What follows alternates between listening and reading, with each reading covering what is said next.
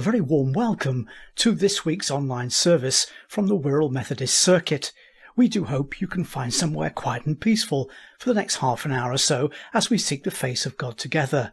It's the second week in Advent, and of course, Advent means coming or appearing, and it's time when we look forward, obviously, to Christmas and the coming of Jesus as a baby, but there are two other comings of Christ that we read about in the Bible. The second one is when he comes into his ministry as a young man, and that's going to be part of our focus today. We're going to look at John the Baptist's role in preparing the way for the coming of Jesus. And finally, of course, we must remember that Jesus is going to come again, not as a baby, but as a conquering king. But before we go any further, let's open with a word of prayer, shall we? Heavenly Father, our prayer focus for the second week of Advent is the word peace, something which our world has very little of at the moment. But Lord, we know that when Jesus was prophesied to come, he was given the title the Prince of Peace. And we know that where hearts receive him, he brings peace, peace with you, Father, a peace that passes all understanding. Father, we pray for the places where there is strife, whether it be in families or communities or countries. Lord Jesus, in the Sermon on the Mount, you said, Blessed are the peacemakers.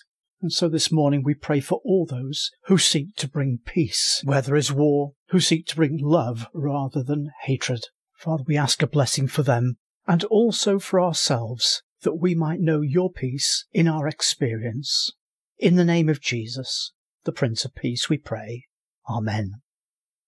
Our first hymn today is that great Advent hymn, O come, O come, Emmanuel.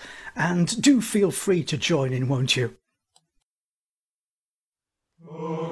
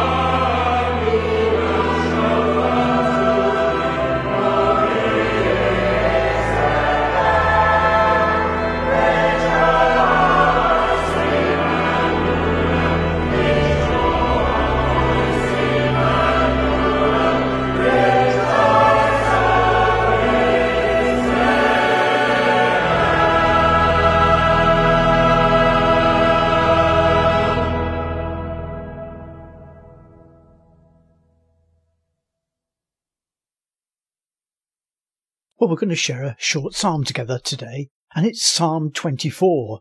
It's a psalm about approaching God ourselves, but it's also a psalm about the coming of the King. Mike's going to read this for us now, and do feel free to join in with the bold type if you'd like to make the psalm your own. We read together Psalm 24. The earth is the Lord's and all that is in it, the world and those who live in it. For he has founded it on the seas and established it on the rivers. Who shall ascend the hill of the Lord? Who shall stand in his holy place?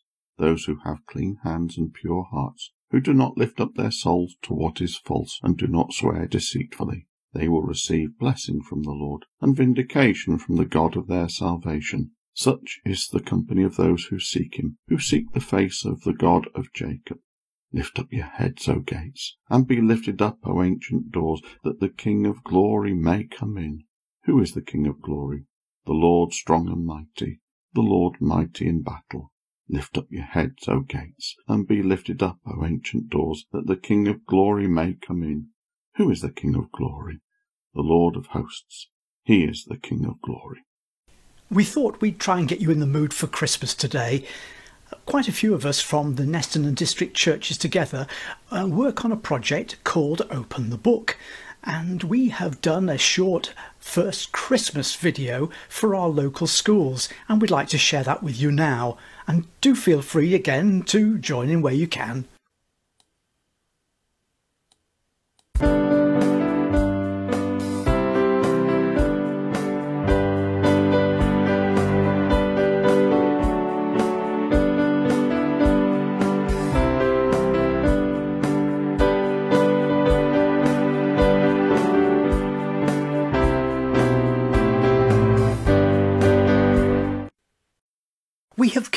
To a very special time of the year. I wonder what you're looking forward to. For this special time of the year, we have a special story from the Bible. The Bible is divided into two parts. The first part tells what happened before Jesus was born, and the second part tells what happened after he was born. Today, we're going to open the book and read The First Christmas. The first Christmas. Good news! Hooray! said the angel to a girl named Mary. God is sending someone special into the world. He will be a great king. His name will be Jesus, and guess what? God wants you to be his mother. Good news! Hooray! said the angel to a carpenter named Joseph. God is sending someone special into the world. He will rescue everyone from the wrong things they have done. He will be God's own son. But guess what? God wants you to take his mother Mary as your wife and raise little Jesus as your own. Bad news. Oh. Sighed Joseph to Mary.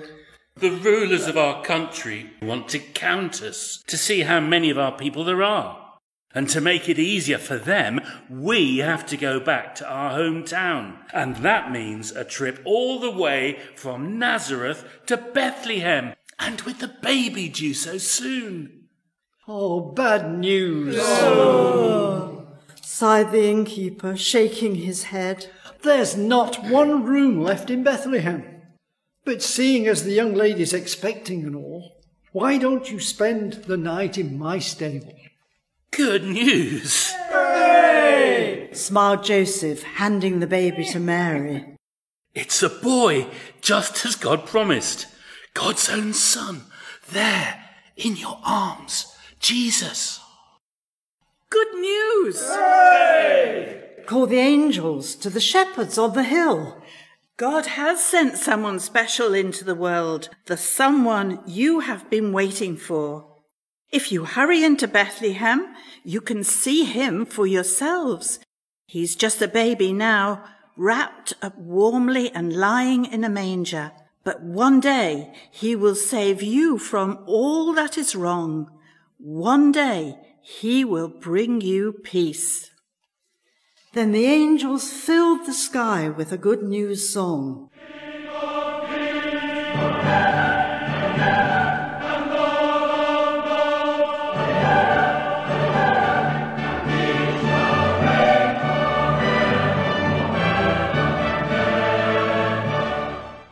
The shepherds went to Bethlehem and made a good news visit. And on that very first Christmas day, Mary just watched and rocked her baby and smiled a good news smile. There are so many things to enjoy at Christmas Christmas trees, presents, special food, and parties. Why do we do all these things? Well, it's to celebrate the birth of a special person, and that person is Jesus. Close your eyes and think of a time when you heard some good news. See if you can remember how happy you felt when you heard that good news. Think about that now.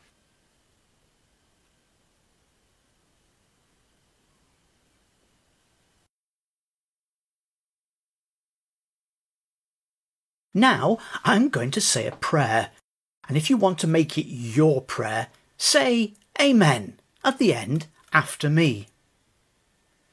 Dear God, thank you that Jesus came to tell the good news of your love for us. We pray that everyone in this school will have a really happy Christmas.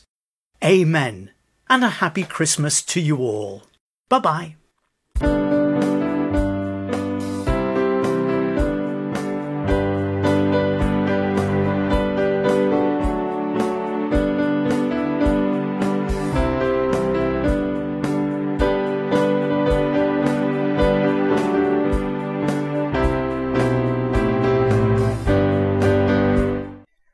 Great fun. And we'd like to now share with you a hymn with the children singing of Colours of Day. Again, feel free to join in.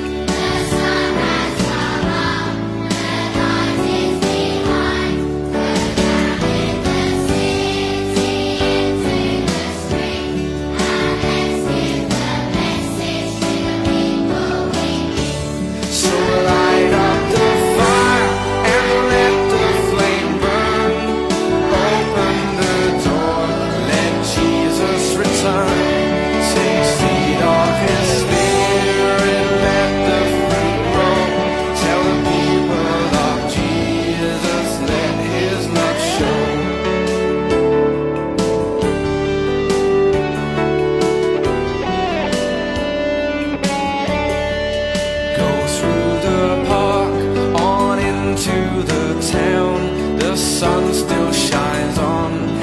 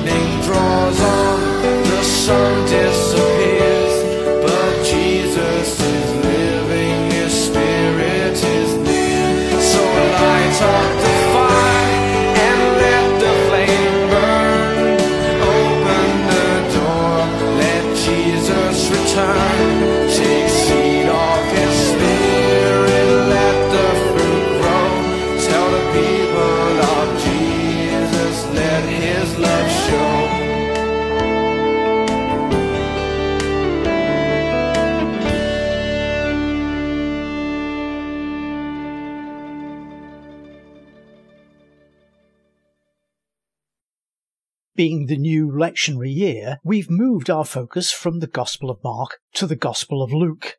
We believe he was born in the ancient Syrian town of Antioch, that he was very well educated, a Greek speaker, and either a Gentile himself or a Jew who had been brought up in a predominantly Greek culture. And there is evidence that he was also medically trained, Luke the beloved physician. We believe that Luke not only wrote his great gospel, but also the book of Acts, that history of the early church, and we know as well that he was a companion of the apostle Paul for at least part of his ministry. Luke writes very much like a historian, he has an eye for detail about important facts and the context in which he writes. And at the very start of his gospel, he introduces us to two important characters. Jesus, of course, yes, but also his relative John the Baptist. And we're going to look at the importance of John's role today. Luke is the only gospel writer who tells us anything about the birth of John the Baptist and the remarkable events which surrounded it. We're told that his father Zechariah was a priest, and that he and his wife Elizabeth were getting on in years but had no children. While Zechariah was fulfilling his priestly office, offering incense on the altar in the house of the Lord, the angel Gabriel appears to him. Yes, the same Gabriel who appears to Mary. He is told that Elizabeth was going to have a child, something which Zechariah finds frankly unbelievable, and due to his lack of faith, he's struck dumb until the child is born we're told that Mary is a relative of Elizabeth, and she goes to visit Elizabeth during her pregnancy, probably to get away from all the gossip in Nazareth. Luke tells us that when the baby's born, they ask Zechariah what the baby's name was. And he writes down his name is John, at which point his voice returns to him. Zechariah then pours out praise to God under the inspiration of the Holy Spirit, a great prophetic song which we know as the Benedictus. Gabriel has told Zechariah that John will be filled with the Holy Spirit even from his mother's womb. In the Old Testament, there are three spirit anointed ministries that are prophet, priest, and king. And Gabriel has told Zechariah that John is going to go forth in the spirit and the power of Elijah, one of Israel's greatest prophets. So John has a prophetic mission. Luke writes he will turn many of the people of Israel to the Lord their God. With the spirit and the power of Elijah, he will go before him to turn the hearts of parents to their children and the disobedient to the wisdom of the righteous, to make ready a people prepared for the Lord. In the Old Testament, the great prophets were sent to Israel usually when things were not going well, where the nation had become apostate and turned away from the God of Abraham, Isaac, and Jacob, the one who had brought them out of bondage out of the land of Egypt. Elijah's great ministry was to confront this false religion of the day, to call the people to repentance, and to renew their allegiance to God. We can think of Elijah's great confrontation with the priests of Baal, where he says to the children of Israel, How long will you go limping with two different opinions? If the Lord is God, follow him, but if Baal, then follow him. And those of you who know the story will know that fire came down from heaven and consumed Elijah's offering, whereas the offering of the priests of Baal was left untouched. There's a definite pattern to the religious life of the Jewish people in the Old Testament. There are short periods where they honour God and are faithful to Him. But this is usually swiftly followed with a decay into apostasy, where they flirt with the religions of the nations round about them. This results in discipline from God Himself, where He allows them to become oppressed by those very surrounding nations. The people get to a desperate point where ultimately they turn back to the Lord their God and cry for deliverance. And God, in His mercy, responds, only for the cycle to then repeat itself. In the end, God allows his people to be taken into exile in Babylon, to return much later after a period of over 70 years, but they were never truly an independent nation again, a shadow of the former glories of Solomon and David, except for a short time under the Maccabees, an event which is celebrated by the Jewish community in the festival of Hanukkah. And you can read more about this in the apocryphal books of 1st and 2nd Maccabees. In the time of the New Testament, the Jewish nation are again under the yoke of oppression. This time it's the Romans, and the people are praying and waiting for deliverance from God. And they had been waiting for a very long time. They believed that one day the Messiah would come, and they expected that when he did, he would destroy all their enemies to set them free. that he would restore the glories of Jerusalem and the temple, that he would collect his people from all four corners of the world, and that he would set up a kingdom of righteousness, peace, knowledge, and truth, with Jerusalem as being the capital and the Jewish people preeminent above all the nations of the earth. Right throughout the Old Testament, the prophets tell their readers that oppression by other nations isn't the real problem, but it's just a symptom of a deeper problem. That the real problem was not the circumstances of God's people, but their hearts, which had strayed far from the Lord their God. And time and time again, God's people failed to learn this lesson. To compound matters even further, in the time of Jesus and John the Baptist, there had been a great silence for over 400 years since the last prophet, namely Malachi. There had been no prophetic utterance, no word of the Lord in the land at all, and God's people were beginning to wonder whether God had forgotten them completely. So the question on their lips is Does God still care for his people? And so we come to our reading for today, which takes us to the third chapter of Luke, and we're going to read verses 1 to 6, and Mike's going to lead us in the reading of that now. Our reading comes from the Gospel of St. Luke, chapter 3, verses 1 to 6. In the fifteenth year of the reign of Emperor Tiberius, when Pontius Pilate was governor of Judea, and Herod was ruler of Galilee, and his brother Philip, ruler of the regions of Iturea and Trachonitis, and Lysanias, ruler of Abilene, during the high priesthood of Annas and Caiaphas, the word of God came to John, son of Zechariah, in the wilderness.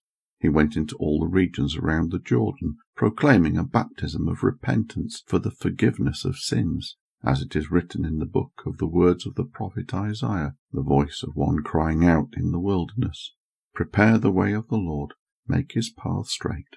Every valley shall be filled, and every mountain and hill shall be made low, and the crooked shall be made straight, and the rough ways made smooth, and all flesh shall see the salvation of God. This is the word of the Lord. Thanks be to God. The reading starts off with Luke in historian mode, setting the context for what is going to come later. He tells us about the political realities of the day, first internationally with Caesar, and then focusing in onto the local rulers. Luke then sets the religious scene for us by telling us about the high priesthood of Annas and Caiaphas. And so into this setting comes John the Baptist, prepared by God to be his prophet. His appearance certainly fits the bill, with his rough clothing and rather odd diet. A man of the wilderness, uncorrupted by the society, a holy man, a strange man. Luke uses the term, the word of God came to John, and we find this phrase in the Old Testament on numerous occasions where a message from God comes to a prophet to be passed on to his covenant people. Prophecy in the Old Testament is not necessarily about telling the future, although it often has that aspect. It's more about telling what God is saying to a people at a particular time. It's as much about the here and now as the times that are afar off. So John's message is as much about what the people have to do now as it is about the coming of Messiah. But what is quite clear is that the prophet is speaking under the inspiration of the Holy Spirit and not just giving his own personal opinion. As the prophet Amos says, surely the Lord God does nothing unless he reveals his secret counsel to his servants the prophets. It's worth stopping for a moment and looking at the phrase, the word of the Lord. In Scripture, there are a number of words for the, well, the word word. The one we're most familiar with, of course, comes in John's Gospel and is the concept of Logos, the divine, eternal word, which is equated with God Himself. That's not the word translated here, though. The Greek word translated here is the word rhema, and that applies to not the eternal word, but the spoken word of God. It reminds us we have a God who speaks, who communicates to us. It's a dynamic word. When God speaks, things happen. We get a better understanding of the word Rhema if we delve back into the, the prophecy of Isaiah. Isaiah writes this, For as the rain and the snow come down from heaven, and do not return there until they have watered the earth, making it bring forth and sprout, giving seed to the sower and bread to the eater, so shall my word be that goes out from my mouth. It shall not return to me empty, but it shall accomplish that which I purpose, and succeed in the thing for which I sent it. Things are about to happen. And they're going to happen through the ministry of John the Baptist. Well, this of course brings us to the message that John has for God's people. And John's initial message would be very familiar to many of the Old Testament prophets. He's calling the people to repent, to radically change their lives, to turn their lives round through an 180 degrees and seek God afresh. And the promise for those who do so is forgiveness from God for all their past apostasy. One of the unique hallmarks of John's ministry, though, is he links his message with the religious rite of baptism. It's a religious ritual that seeks to reinforce the personal response to God's message.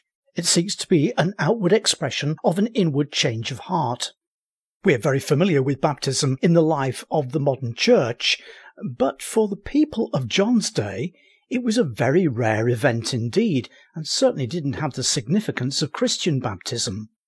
The only time baptism was used was when a Gentile wished to convert to Judaism, and they would go through this ritual cleansing in order to be spiritually clean enough to become part of God's covenant people. It's often called proselytic baptism.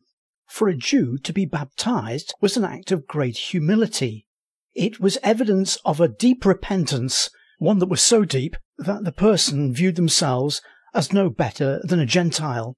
And of course, this pointed forward to the reality where we all come to Jesus on the same terms, all as sinners in need of mercy, all sinners in need of a Saviour. Luke, under the inspiration of the Holy Spirit, sees John's coming as being an evidence of a prophecy fulfilled and he links it with the prophecy of Isaiah by quoting from Isaiah chapter 40. With the famous cry, the voice of one crying out in the wilderness, Prepare the way of the Lord. We think that the prophecy of Isaiah was written in about 740 BC, and it's one of the great messianic prophecies, and would have been well known to the people of Luke's day. The prophecy of Isaiah is a long one. It's 66 chapters in all, and it naturally divides into two major sections chapters 1 to 39 and then chapters 40 to 66. The great theme of the first 39 chapters is that of judgment. It's a catalogue of all Israel's failures and the consequences for them at God's hand. It's unremitting bad news. But when we get to chapter 40, everything changes. And from here on in, the theme is God's salvation rather than God's judgment. Chapter 40 starts off with the famous words, Comfort, O comfort my people, says your God. Speak tenderly to Jerusalem and cry to her that she has served her term, that her penalty is paid, and that she has received from the Lord's hand double for all her sins. In the first 39 chapters, we hear God use the phrase, this people, followed by their sins. Here, though, it's changed to my people.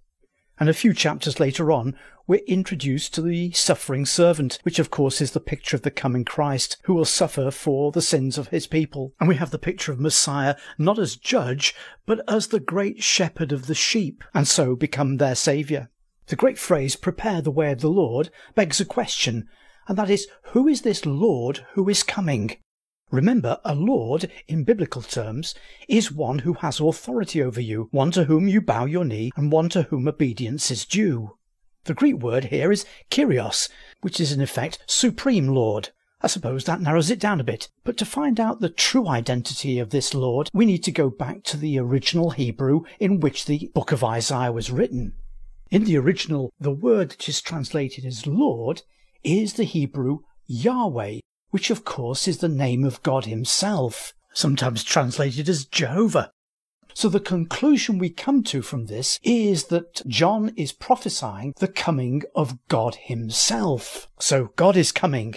And of course, this turns out to be the man Jesus, the God man, God the Son, God in the flesh, Emmanuel, God with us. Well, if that answers the question, who is the Lord who is coming? Then the second question we need to ask is, well, what is he coming for? Isaiah uses poetic terms such as paths being made straight, valleys being filled, mountains being brought down, crooked ways being made straight, and rough ways smooth. In the ancient world, of course, if a king was coming to visit a town, great preparations would be made. Heralds would be sent before the coming of the king to give the people the time to get ready, to prepare a proper royal welcome. But the inference here is not about physical realities, but about spiritual ones, about preparing yourself spiritually for the coming of Christ, about getting your life straightened out, getting rid of the problems and the crooked ways we tend to walk in. But we only come across the real purpose for the coming of God in the person of Christ at the very end of our reading today. And the end of the quotation from Isaiah reads, And all flesh shall see the salvation of God. So on this occasion, he's not coming to judge his people, but to save them. What's more, it's not just the Jews who are going to see the salvation of God, it's all flesh, implying all people, Jews and Gentiles. So this prophecy reveals to us that Jesus who is coming was God himself, and that he was not only God, but he was going to be the Saviour of his people. Titus, in his letter in the New Testament, writes this We wait for the blessed hope and the manifestation of the glory of our great God and Saviour, Jesus Christ. In other words, Jesus is both God and Saviour. And so to our final hymn, which is going to be Long Ago, Prophets Knew, after which we'll conclude with prayer. God bless you.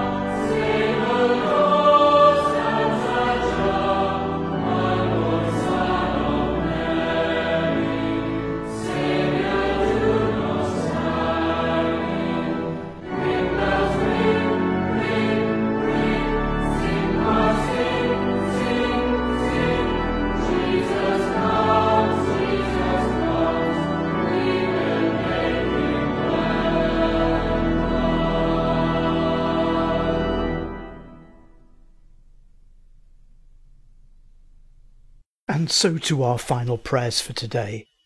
Heavenly Father, we thank you that you are not a God who stands afar off, but one who wants to come and dwell with his people. Lord, we thank you that you came in the person of your Son to save us from our sins. And Lord, we look forward today and we thank you that you will come again to put all that is wrong in this world right and to set up your eternal kingdom. And Father, we thank you that you invite us through faith to become citizens of the kingdom of heaven. So we pray into the darkness of this world, into the shadows of the night, into this loveless place you came, lightened our burdens and eased our pain, and made these hearts your home. Into the darkness once again, O come, Lord Jesus, come.